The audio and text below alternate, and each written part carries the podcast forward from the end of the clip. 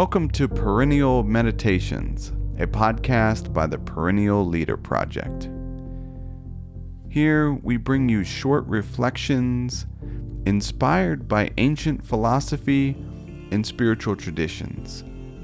Each episode is based on timeless principles and practices designed to help you live your highest good. For more, you can visit us at perennial leader dot com. Strangely, many of us know the feeling of loneliness all too well. We all have parts of ourselves that no one will truly understand. In my interview with Doctor Kelly Flanagan, author of True Companions, he explained, "Loneliness is one of the most misunderstood words in the English language.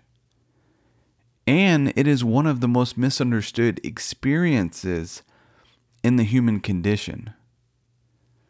The theologian and psychologist Henry Nouwen put it this way: "To live a spiritual life, we must first find the courage to enter the desert of our loneliness and change it by gentle and persistent efforts into a garden of solitude.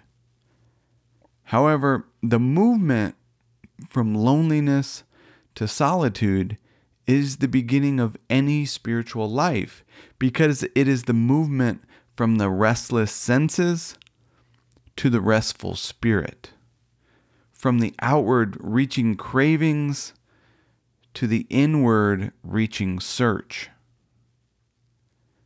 In a previous episode titled "How to Be Alone," we discussed that learning to be alone is a path to peace and connection, one of life's many paradoxes. As Thomas Merton described in No Man Is an Island, I quote, "The one who fears being alone will never be anything but lonely, no matter how much they surround themselves with people," end quote.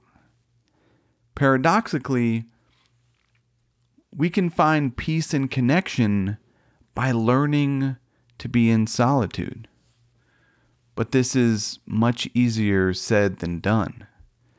In The Way of the Heart, Nouwen writes, "It is in this nothingness that I have to face my solitude.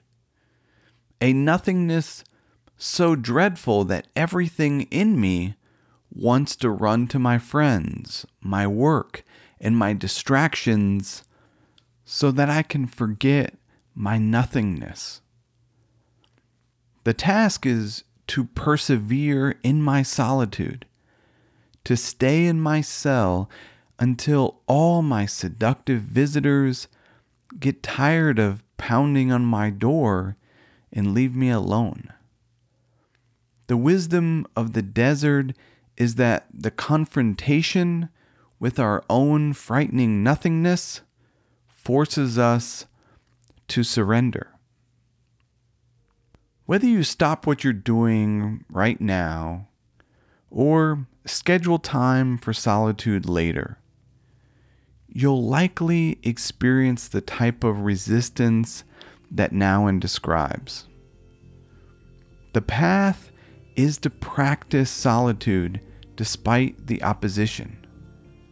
When we find the courage to enter the desert of our loneliness consistently, we begin cultivating a garden of solitude. Thank you for listening. I hope you found something useful.